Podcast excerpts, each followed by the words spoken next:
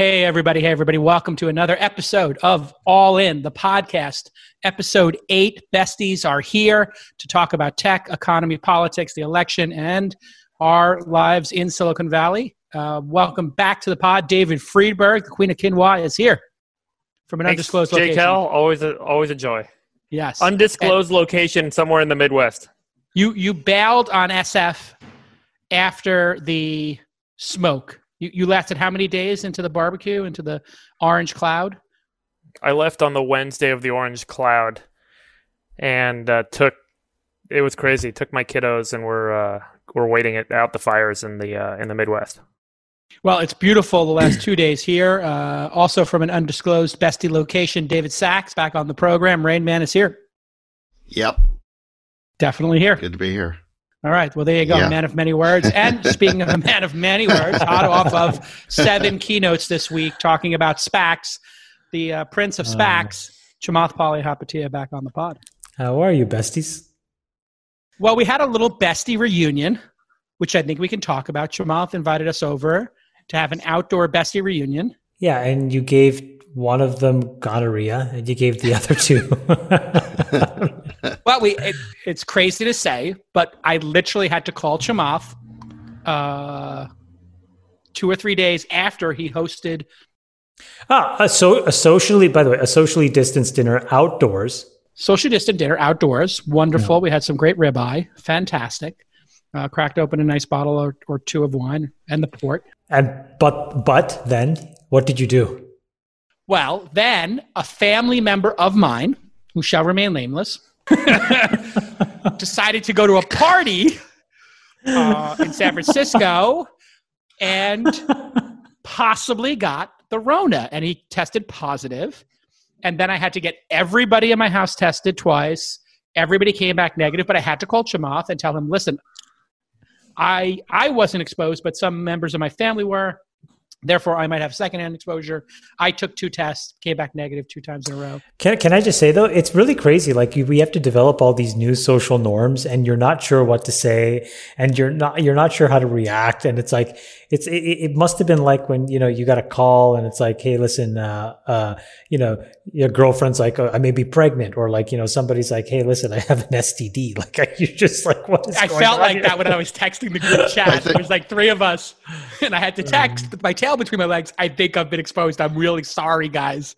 I think Calacanis is the Greek word for turd in the punch bowl.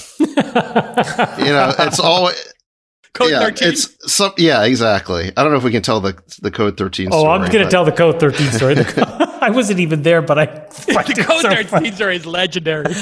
Jason, Jason, Jason Calacanis gets invited by David Sacks out of his benevolence to come to stay uh, in Hawaii at the Four Seasons.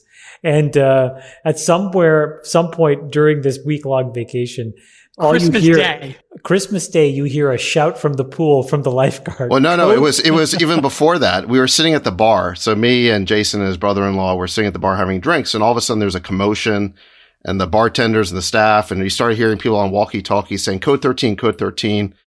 And you People know, we are don't, running. People we are don't, running. we don't we don't know what to make of that. We think you it's a terrorist attack. I mean, literally, the Four Seasons is on a high alert. Alarms are going off. Boop, boop. And then and then we hear, okay, well, we were like, we said to the bartender, well, what's a code 13? And he's like, well, it means that some kid, you know, uh, crapped in the pool, you know, did a number two in the pool. And we're, and we're like, you know, and then, and we're like, okay, well, you know, it was hope that- Jason's kid. well, so, so then, then I started hearing something about like the Sacks kids and I'm like, Sacks, oh no. Sacks code 13. Yes, They and- pinned it on Sacks. They, they thought it was us. And then it turns out it was, it was Jacob's kid. And we were, we were never able to get a, a, a, a reservation. No, but they have to. again. well, what's so visit. funny is like I Yeah. I, been, I went I went there at one point a few years later, and it's a whole ordeal because they said, "So how do you guys deal with like you know a code 13? They're like, "Oh, code 13. you have to evacuate the whole hotel. Half the island gets sent away. Here's what had to happen. This is on, just to put the code 13 in perspective. I, I think my 10 year old at the time was two years old. My sister in law takes the baby in the pool without telling anybody, and the baby's not wearing a swim diaper. And so like basically a Snickers enema. bar floats out of the, and there's a Snickers bar in the pool. And you guys have kids, you know how big these things can get. You're like, how is that possible? That, uh, you know, like a movie theater size Snicker, a king size Snicker pool is floating in the middle of the pool. But this is on December 25th. These poor people are spending $3,000 a night. There is not a single chaise lounge by the pool that's not occupied. It is peak capacity at the uh, Four Seasons Hotel on the Big Island or wherever it was. The pool has to be shut down for four hours. The person has to get in with a hazmat suit, retrieve the Snickers bar. King size Snickers has to get out of the park. Then they have to throw in every chemical known to man, so much so that the pool is ruined for Christmas Day. And that's the Code 13 story. All right, getting back to our topics, TikTok is on the verge of being banned from additional US downloads. The Commerce Department has announced that it will ban US downloads and business transactions with TikTok and WeChat. Somehow WeChat got pulled into this on Sunday. Um, this will um, seemingly, we're going to allow TikTok uh, to operate until November 12th. So they got a little bit of a stay of execution. Uh, but of course, if they can't update in the App Store, that means there could be any security vulnerabilities that get found between now and then would not be able to be updated. and Steve Muchin, Muchin, Muchin right, is attempting uh, to push through a TikTok deal uh, that'll enable retaining some Chinese ownership. Um, and there's some sort of agreement now with Oracle. We'll have some kind of an oversight board uh, to do continuous third party audits. What does this say, uh, Chamath, about uh, where we're at? And do you believe that? You know, a, a Democratic uh, leader, let's say Obama or Biden, uh, would have taken the same approach here. Does it worry you that the government's getting this involved, or is this inspiring that the government's putting their foot down and saying, "Hey, listen, uh, we're going to need to have some basic level of reciprocity from China if we're going to allow you in our app store. You know, I think I think it's kind of like um, you know, like if you've ever been driving someplace with your significant other and they're like turn left and you're like no no no I'm going to turn right. And then you realize you should have turned left, but then you keep turning right a few more times. Then you take a couple more lefts, but then you end up at the the same place, but it was complete shit dumb luck. Um, I feel like we're going to end up in the same place here with TikTok, which is that I think that the Trump administration probably is doing this, and Donald Trump specifically probably does this more as a demonstration of power um, and you know American exceptionalism, um, which I'm not sure is the right reason to do it. Um, but I think the outcome is right, which is that um, you know for years China has essentially been shut out to American companies unless you effectively just kowtow to these guys. Um, and you know some companies have, and some companies like you know Google have not, and other companies like Facebook have been totally basically blocked from entering. Um, and so I think it's completely right. It's it's it's unfair to have the asymmetric market advantage that that Chinese companies have had, and so you have to play hardball to create a different set of rules. And I think this probably gets us to that place. The reason why it's happening is probably more because the TikTok people played that joke on Trump at the Tulsa rally. If you had, to, if I had to guess. Yeah. Uh, what do you think, Friedberg? Is this a good sign for America and the globe that, you know, and, and the democratic nations of the world that we're going to put our foot down with China and say, hey, some reciprocity, or you're not going to be able to participate in our marketplace? Or is this pers- a personal vendetta from Trump or a little bit of both? I mean, I don't see how it's um, anything but uh, a slippery slope forward in the escalation of um, you know what's going to be kind of transpiring between these two nations and the the next couple of years and maybe decades. You know, this goes back to the you know early 2000s when Google and others wanted to enter China, and China has for for those who don't know, China has this great firewall. Right, Uh, Chinese citizens can't openly access the rest of the internet, and China wanted to censor content and censor um, what what their citizens are accessing. Um, and so there, there's been a back and forth between the tech industry and China uh, going back almost 20 years now to try and figure out how we can bring our services to China. And then China launches a service that's very successful in the U.S. in, in TikTok, and um, I think it's just a, a a- you know a, a part of the reciprocity equation, which doesn't resolve anything; it only escalates things. So it's unfortunate, but it's just kind of another step in the path um, that I think is inevitable in front of us here. Sacks, uh, we'll give you the, the final word here. Uh, is this a good thing for humanity, for international relations that China is, you know, having a little bit of a hand check here? Like, hey, there's going to be a limit to how you can operate in the West, uh, or is this a personal vendetta from Trump? And then what do you see going forward?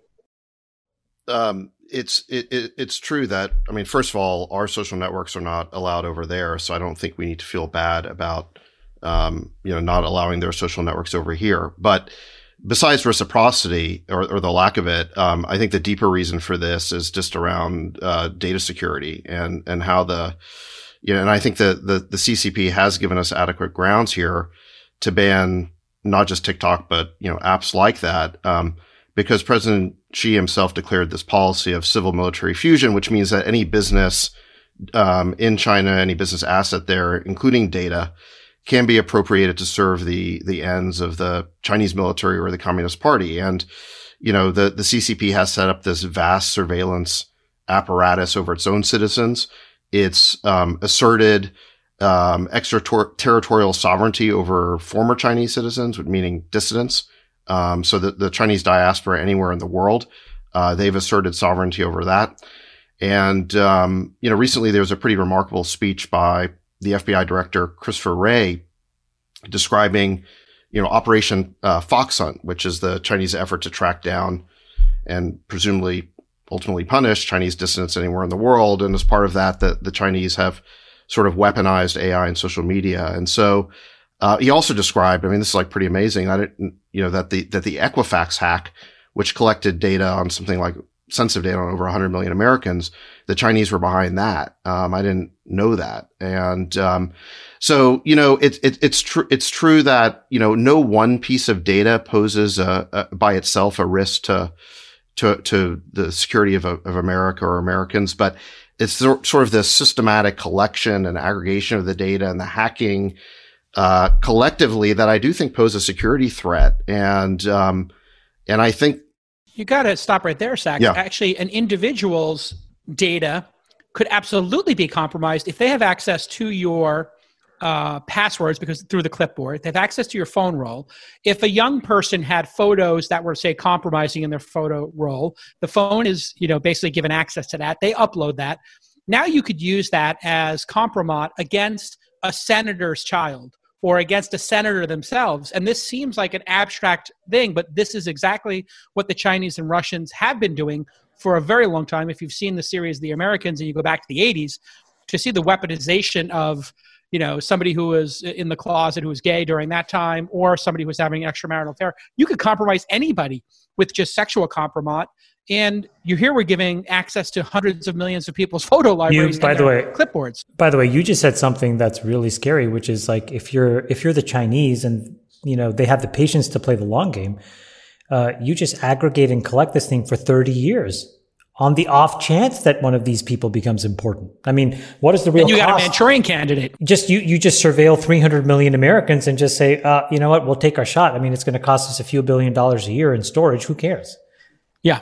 I'm not like is is there really a case that what they're doing in the TikTok app? I don't know how much you guys have read um, some of the studies on on what they are actually pulling, but is there really a case that what they're pulling is particularly different than what would be pulled by pretty much any other social app or photo sharing app on your phone? Um, there was some in, you know, kind of insight that hey, they were capturing the MAC address, but that was up until last November. After November, they, the the app kind of refreshed and stopped doing that, and it was a hack that some number of apps out there were already doing. But my understanding is the way that they've built the app, it's the same kind of ad tracking type um, approach that that a lot of apps are taking. I, I think you, I think it's a naive position that because we haven't caught them doing something nefarious, that they aren't actually doing something nefarious right now.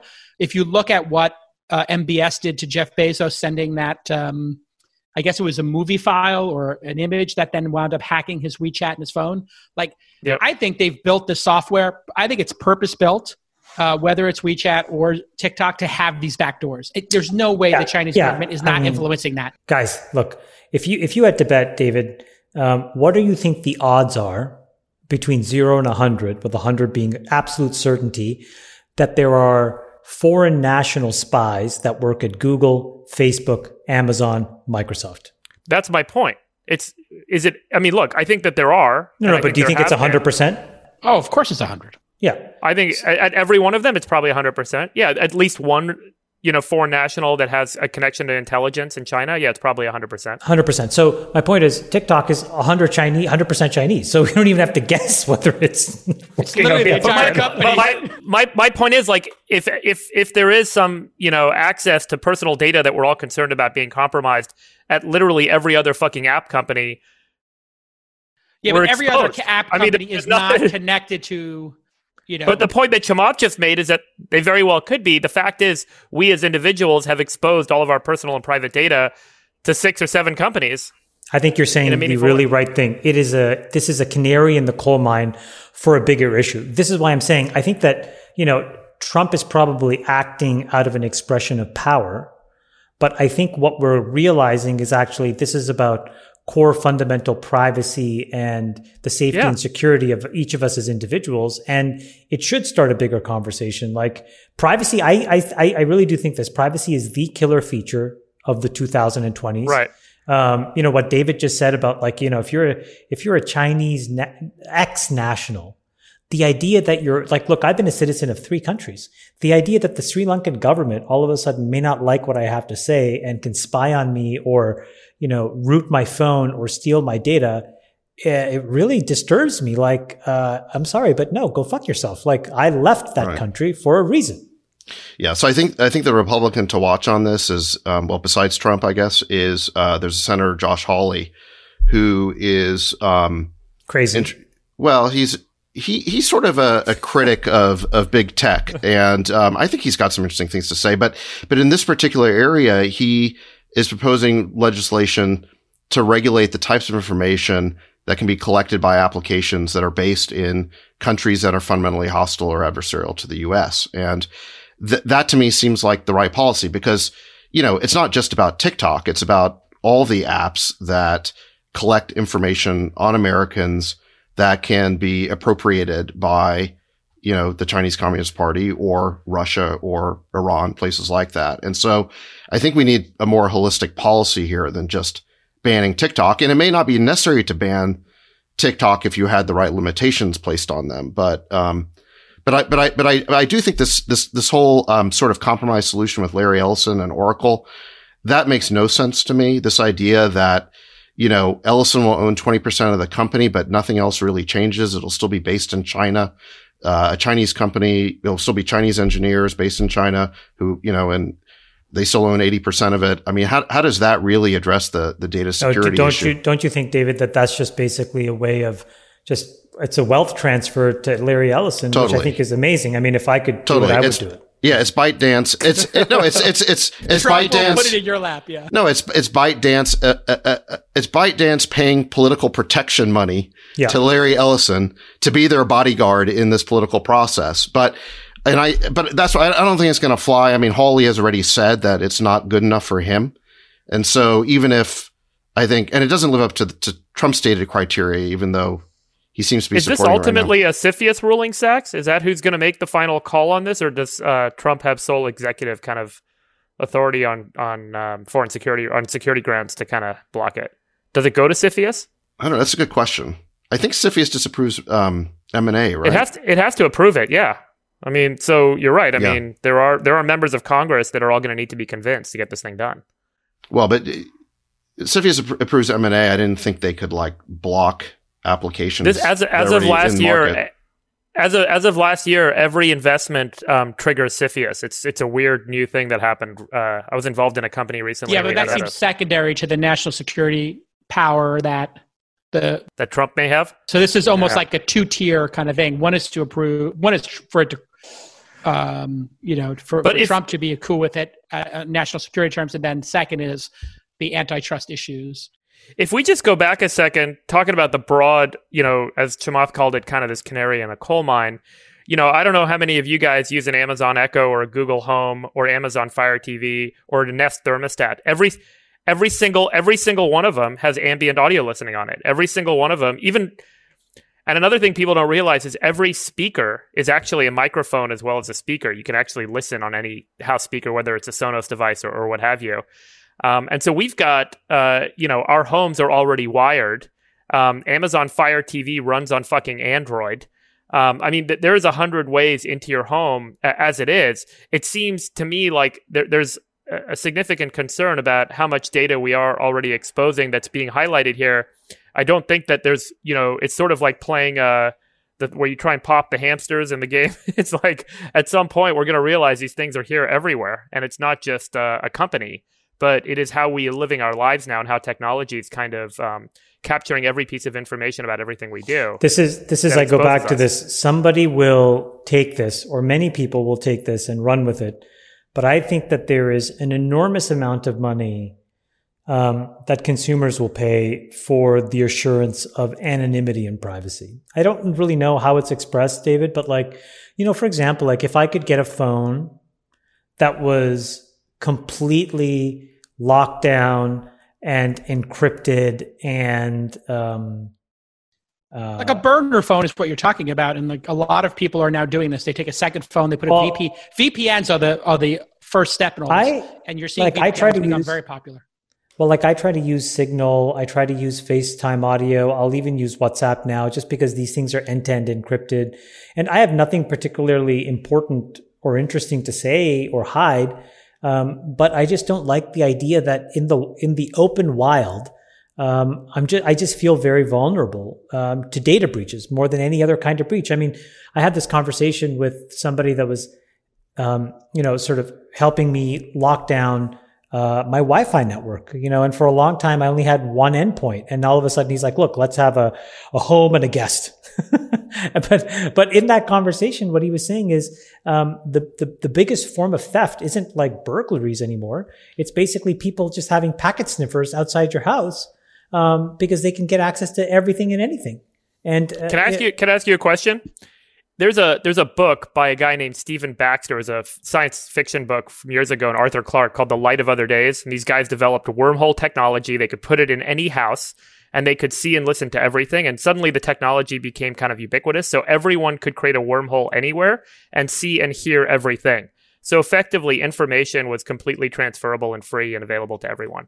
And uh, the book kind of highlights how society changed in that context. So, in a world where you see where everyone is and what everyone is doing and saying, there's no longer any notion of information asymmetry, and the way people operate and behave changes because so much of our life is dependent on people not knowing things about us that we know. Um, so, when your when your employee is going to go interview for another job, and they tell you they're going to the dentist, you can say like, "Hey, that's not true." And the guy says, "You know what? I'm actually thinking about looking for another job because I hate working for you. You suck." So everyone starts changing kind of how they behave. Do you think that 50 years from now, that's where the world heads? Do you really think it's possible to stop this train in its tracks and not end up in a world of what I would call kind of like hyper transparency, where all information becomes kind of because it's already being collected everywhere about everyone, and it's only I, think it's possible. rising exponentially. people are going to start. I, I, I think that people are going to start turning their homes into like those SCIFs, you know, sensitive, compartmented information facilities. You always hear about like senators going into the SCIF kind of situation for private stuff. I think like people are going to start taking this very seriously as they get compromised, you know, time after time and embarrassing. And uh, you can see it with Apple making it their marketing strategy. Apple's You don't, marketing you don't, strategy you don't think society is- changes? oh, I think well, it it's already changed already with like people getting their phones hacked and their you know nudes I being think- leaked. People I are think it- now beca- normalize that. I think it makes Right. the world a much shittier place because it basically robs us of our own independence and our fundamental right to privacy. And I just think that's a really bad outcome. And so, you know what? Like, if, if like the need for likes, uh, and tweets, uh, and followers, uh, leads me to a place where I lose privacy, I would just say, shut them all down now. Um, because I think that people's self worth is much bigger than what they understand it to be if they're willing to make that trade off. But do you Yeah, think most people appreciate that? No, Well, no, I, no. I, I, no, I would don't- also. I, I would also just add that just because there's more transparency doesn't mean that it serves the interests of truth. Like Jason said earlier, um, this information can be used to create, you know, ops, you know, and Right. uh, manipulate. And, um, you know, it's, um, and so, um, yeah, I don't, you know, it, like, like Trotsky said, just because you're not interested in war doesn't mean war isn't interested in you. I mean, this data can be collected to run operations on people, uh, that don't serve, you know, the interests of greater transparency or the I truth. think I think people don't think from first principles on this topic. This is sort of like the the idiotic orthodoxy of Silicon Valley, which is like they they wrap themselves in the flag of transparency like it means something, but they have no real idea what it really means at scale and at the limit. And Right. you know, there's one thing about getting access to a fucking Looker dashboard. Who cares? Totally. You know, and but the word transparency is used for that the same way that it's used for David, exactly what you just said. And they're two completely different things. They have completely different meanings, and uh, the latter's implications are so much more important. Um, and we need to think about this from first principles because I think people's inherent um, identity as human beings ultimately gets put at risk over time. it should absolutely be the case that these social networks or anybody collecting data gives an op this is the way i would form the legislation if you are running a service like facebook twitter google for free and you're monetizing through advertising you must provide an op like what, what how- they do provide Is it monetize- monetization- monetize? They're- they monetize oh listen if you're monetizing your service to advertising services then i think you should be forced to give a option for whatever the amount of that monetization is a year to pay as a subscription so for example if facebook makes $80 per person You you lost a you lost this uh, monetization, Monetization. Jason. Sorry, I think let's it's it's over. It's over. N- It's Next segment. Next Next, next, segment, segment. Next segment. Next segment. next segment. Uh, uh, all right. Well, just as we wrap up here on this segment, Kevin Systrom might, uh, he's in the running apparently to take over for TikTok. Uh, is that a good idea, uh, Sacks? He's, I, I think you know Systrom. I, I think it's a pretty, it's it's a dumb idea unless the company literally becomes an American company. I don't know why. You've made this point in the context of Kevin Mayer. Like, if if the, if he's working for ByteDance, he's working for the ByteDance board of directors, which reports to the CCP. It's just why, why would someone who's in his position want to sacrifice his independence to do that? Yeah, it makes no sense. I mean, that's this is becoming the big test on everybody's moral compass, especially Hollywood, which is changing the ending of movies to satisfy the CCP. Like literally, the people who are the biggest virtue signals in the world, celebrities, Hollywood. Ch- China Ch- China knows how to use its market access. We don't. We just threw open our markets to their products, uh, which caused you know us to lose our whole you know industrial, um, you know manufacturing capacity. Uh, we didn't demand anything really in exchange for that. Whereas in order to get access to China, you have to say and do the right things, or certainly to to not criticize them. And so they they know how to use, as we saw with the NBA and the whole um, Daryl Morey thing. Um, you know, they, they know how to use their market access. All right, well, let's go on to the economy here. We've been sheltering in place uh, essentially for six months. Uh, and now people are starting to talk about, hey, uh, maybe we need to do another lockdown. Um, and obviously, this uh, economic challenge is being felt very differently. In some places, it's an opportunity. Obviously, a lot of people with SaaS software and um, you know people who work behind keyboards are having a renaissance, and a lot of the economy is pouring into their keyboards, while restaurants, retail, uh, and anybody who has to work in the real world is part of what's becoming essentially a permanent unemployed class that perhaps this is starting to look like a dry run of UBI. What are your thoughts, Chamath, on this permanent unemployment situation? Um, I, I have a I have a bunch of thoughts here. Let me just go kind of give you the stream of consciousness. Like um, Jerome Powell gave a speech, I think it was two or three weeks ago in Jackson Hole, um, and he basically said, like, look, the Federal Reserve is taking a completely new posture on rates, and um, you know they they basically clarified that in explicit detail just um, uh, just a few days ago, uh, and they basically said we're keeping rates where they are until at least 2023. You know, my personal view is for rates are going to stay basically at zero for the next half decade. And I think it's probably pretty likely that we're going to see rates stay at zero probably a full decade. So, um, what does that mean? Okay. Well, in a typical recession, what happens is you uh, don't know where the bottom is, right? Things sort of sort of decay. They get a little bit worse. They get a little bit worse. They get a little bit worse.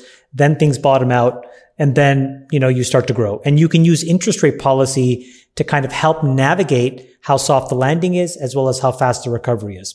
That's sort of like classic economics and how bankers and the markets and all these folks used to work. And it eventually would trickle into Main Street. Now we just have none of those things. We have rates zero. They're not going to go anywhere. They're not going to go up. They're probably not going to go down. They're going to kind of just stay where they are. Um, that's one thing. Second is we priced in the bottom, which was the first month of the coronavirus. We took the markets basically assuming, oh, there's no growth. And now we've priced things back as if they'll recover. The rating agencies are out to lunch. They've basically said, you know what? I'm going to look out till 2021 or 2022. Give me a reason to justify not to downgrade you so that you can continue to raise more debt, which by the way is um, free. Um, so you have all these dynamics where I think the capital markets are in an expansive mood and an expansive mode. And in that, I actually think there's uh, a real bid to uh, employment because there isn't really that many ways now you can, without just getting completely ripped apart, put money to work. And so the, the, the real earnest capital allocation strategy that's left for most CEOs is to actually buy things, invest in things, try more things. Um, and all of those, I think, lead to net employment. So in general, I'm kind of constructive and bullish. Um, and I don't think that this idea that there's a permanent unemployment class um, sticks around. Friedberg, what are your thoughts? Obviously, a lot of Americans work in retail. Um, you know, we obviously uh, have all these restaurant workers who are out of work and travel is uh, now hitting the end of the furloughs at a lot of these um, different airlines, et cetera. What's your thought on this unemployment, middle America um, catastrophe? Well, I don't think um, happiness comes from, you know, absolute standards of living. I think happiness arises from one's relative standard of living, whether that's relative to how you lived last year or how you're living relative to your neighbor, and and seeing some progression over time is the only thing that keeps people happy. It's otherwise society decays. So the notion of some sort of flatlined or even flatlined and inflation adjusted uh, basic income level for a large number of people will inevitably result in kind of what we're trying to prevent, which is you know some sort of decay, societal decay. We have to resolve the the opportunity framework for people, which is how do you give people an opportunity to kind of progress in their lives and earn more over time and have access to you know doing more with themselves while they're here on planet Earth. I mean that's just what humans need. So um, you know maybe there's a short term fix, but I think we've got some structural things to fix to kind of enable um, opportunities and and give people kind of an inherent uh, you know um, uh, kind of uh, step ladder in, in, life. I heard a really dark theory a few years ago, which is if we do this, we're going to resolve to a world where we're going to have a bunch of people playing video games because then the only way you can get people to feel like they're progressing in their lives is to give them more medals on their video games and give them a higher ranking and score and that's where society get, kind of gets to to kind of keep people psychologically kind of satiated um, and it's a pretty dark you know sad place if that's where we end up it's like a bad episode of black mirror but we've had a few episodes of black mirror this year so mm-hmm. you know it we'll sounds see. like ready player one uh, where the masters yeah. were right. playing video games instead of actually going out in the real that's world right totally yeah. Sacks, what, what's your thought on you know just the next two years let's say and how this all shakes out and, and this will give us a good segue into the coronavirus and, and where we stand right now with this potential second lockdown and the impact that might have psychologically on people and also on the economy. I, there's not going to be a second lockdown. It doesn't make any sense. And even if there were, people aren't going to support it. Um, certainly, any of the uh, red states aren't going to do it. I guess the blue states may, they, they still haven't, you know, sort of unlocked down. So maybe that gets more protracted in places like California. But um, but it, it, we're, we're not going to go back into lockdowns and people won't support it. And I think the thing that we basically figured out that should have been obvious months ago now is that um, coronavirus is really like two different diseases in terms of its effects on on people. So for elderly people and for people with risk factors, it's very dangerous.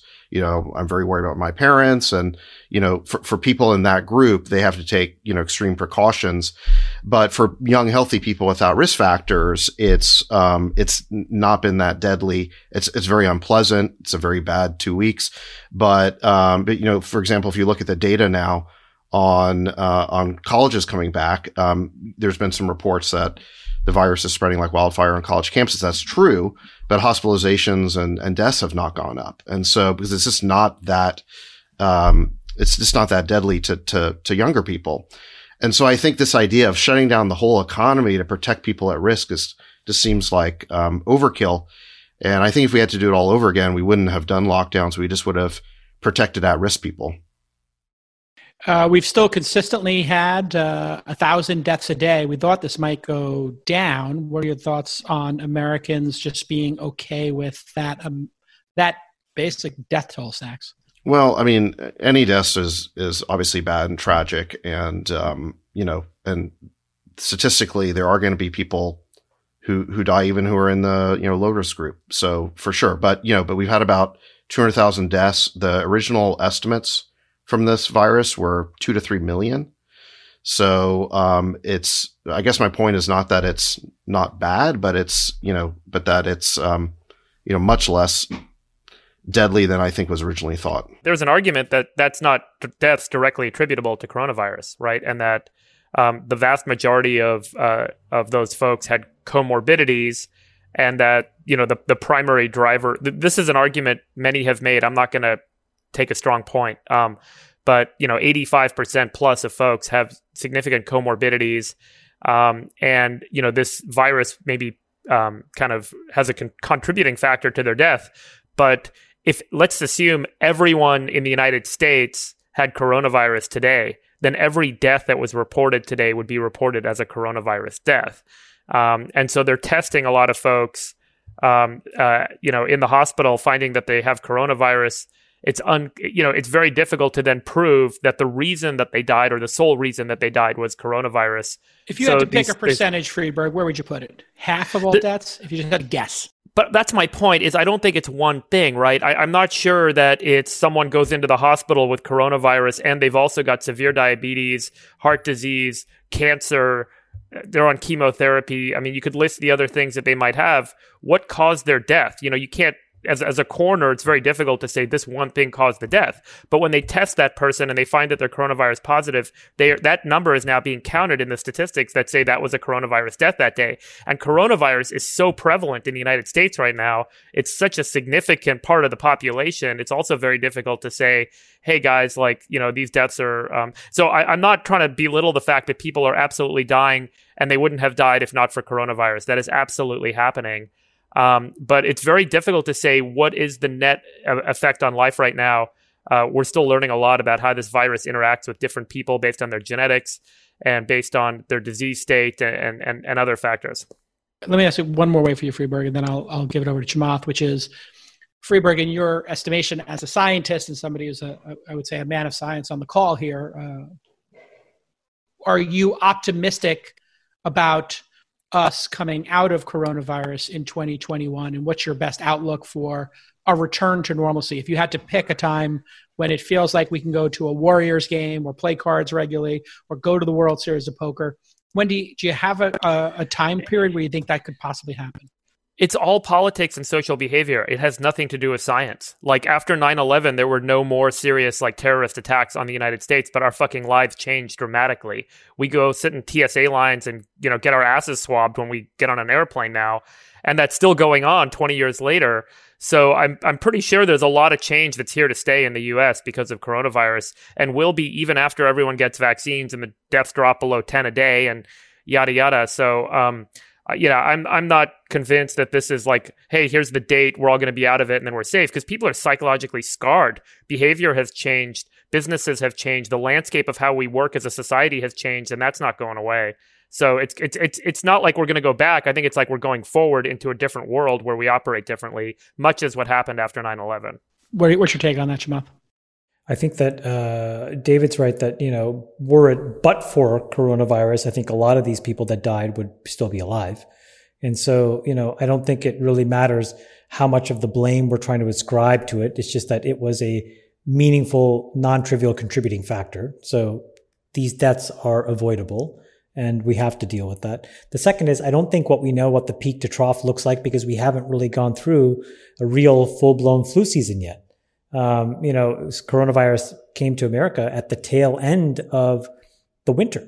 And uh, it's going to be, um, I think, tough to figure out what it's going to do in October, November, December, January, February when it's really cold in many parts of the United States. And, you know, uh, whatever effects, again, we still don't know it in totality, but whatever effects the warm weather had in muting it or whatever mutation muted it, uh, may change. So I tend to think it's another 18 to 24 months of this posture. But Friedberg is really right, which is like, this is what's so sad, which is when you could point a finger and look at somebody and say, you, you're the cause, it was much easier to react and create rules and create boundaries as uncomfortable or as inconvenient as they were and live by them. And because this is more nameless and faceless, it's impossible. Um, so, all right. Well, here's some good news. I was able to acquire. Uh, I've been on a little investigative journalism kick, asking people if they have access to rapid testing uh, kits, uh, i.e., they have them in Korea. And I was able to get, and I'm curious your thoughts on this, Friedberg, the Rapid Response Liberty COVID 19 IgG slash IgM test cassettes. Um, and they cost 15 to 20 bucks each, and they take 10 minutes. Um, they're easy to use. Um, I mean, I've had those since March, and they cost fifty cents each. So, um, so these are now really officially changed. available, though, in the United States. You had those from some other country, correct? I got from China, and I got from the U.S., and I got from Korea. Um, and and and these things are just made everywhere, dude. And they're like, they're these are the um, antibody are they accurate? Tests, right? Yes. Yeah, the so there's a paper that was published at UCSF. Um, I uh, I got an acknowledgement because of my donations to support the research, um, and it showed that it uh, these tests have uh, actually very good um, specificity, and the sensitivity is um, is going to be call it eighty five percent. Um, but these are antibody tests, and, and further research has shown that not everyone has the same antibody response after getting infected, and there's a relationship between how severe the disease is for you and and various other factors. So, uh, and these will only show up typically, you know, days to weeks after you get infected. The antigen tests, which are the more common kind of ones that everyone's looking for now, are these tests that can actually find the virus itself. And so they'll take a swab of your nose or some saliva from your mouth and see if there's any virus in there. And it's a much, much lower sensitivity than the PCR test, which is the expensive, you know, lab test. But it can be done on a stick, and it's a good enough thing for letting people into, say, a football game. Um, and our, a good friend of ours just texted me and told me that they're doing this at uh, the UT Austin game. They're using this antigen test to let people into the uh, uh, the football game today, so um, or this weekend. So it's getting kind of more widespread use. And so when we have those tests at scales, what will the world look like for Friedberg? I don't know. You'll just like the TSA. You'll get swabbed, and you know these things. It's great business to be in, by the way. If you guys, you know, want to SPAC a Korean uh, antigen test business, these things are going to sell like crazy. Uh, yeah. There's a company that um, I heard of through a friend, which had it's an Israeli company. I never followed up on it, uh, which was a, a, effectively a breathalyzer um, which would be could you just imagine? That would be incredible right? Right. You just well there, breathe you, in yeah, few seconds we, have talked about this in our chat group. There are there are startups like um, uh, was it Quidel, Haemonetius, Q, who've got these little, you know, two, three hundred dollar little handheld readers, and the cartridges are basically mouth swabs or lower nasal, nasal swabs. You know, cost ten bucks, and I think, you know, I think they'll be, they're going to be rolling out over the next few months. And assuming we can scale the production of them, I think they will be everywhere. And, uh, you know, it, I don't think it'll be a government mandated thing. So I don't think the government will get its act together, but it'll be the kind of thing where you go shopping at a store or whatever, and there'll, be early adopters or a restaurant. They'll start using it. People will realize, well, wait, I don't want to get swabbed three times a day. So then they'll get some sort of like receipt or voucher they can take with them to the next place and so I, I think, you know, I, I'm, I'm like actually like, I think I'm more optimistic than you guys about COVID right now. I think that whether it's because of these rapid tests or because of treatments coming or just this fundamental fact about comorbidities, again, not absolving, not, not saying that COVID isn't serious, but this, the fact that we've learned that it's, um, you know, that it, it's, it's really deadly primarily for people who have comorbidities. I think for all of these reasons, I think COVID is going to be a distant memory by next summer. I really do. I think. Um, I think behaviorally too. What's that? You do do you think behavioral changes as well, like businesses and movie theaters? To listen to the rest of the podcast, search for All In with Chamath, Jason, Sacks, and Friedberg, available across all major podcasting platforms.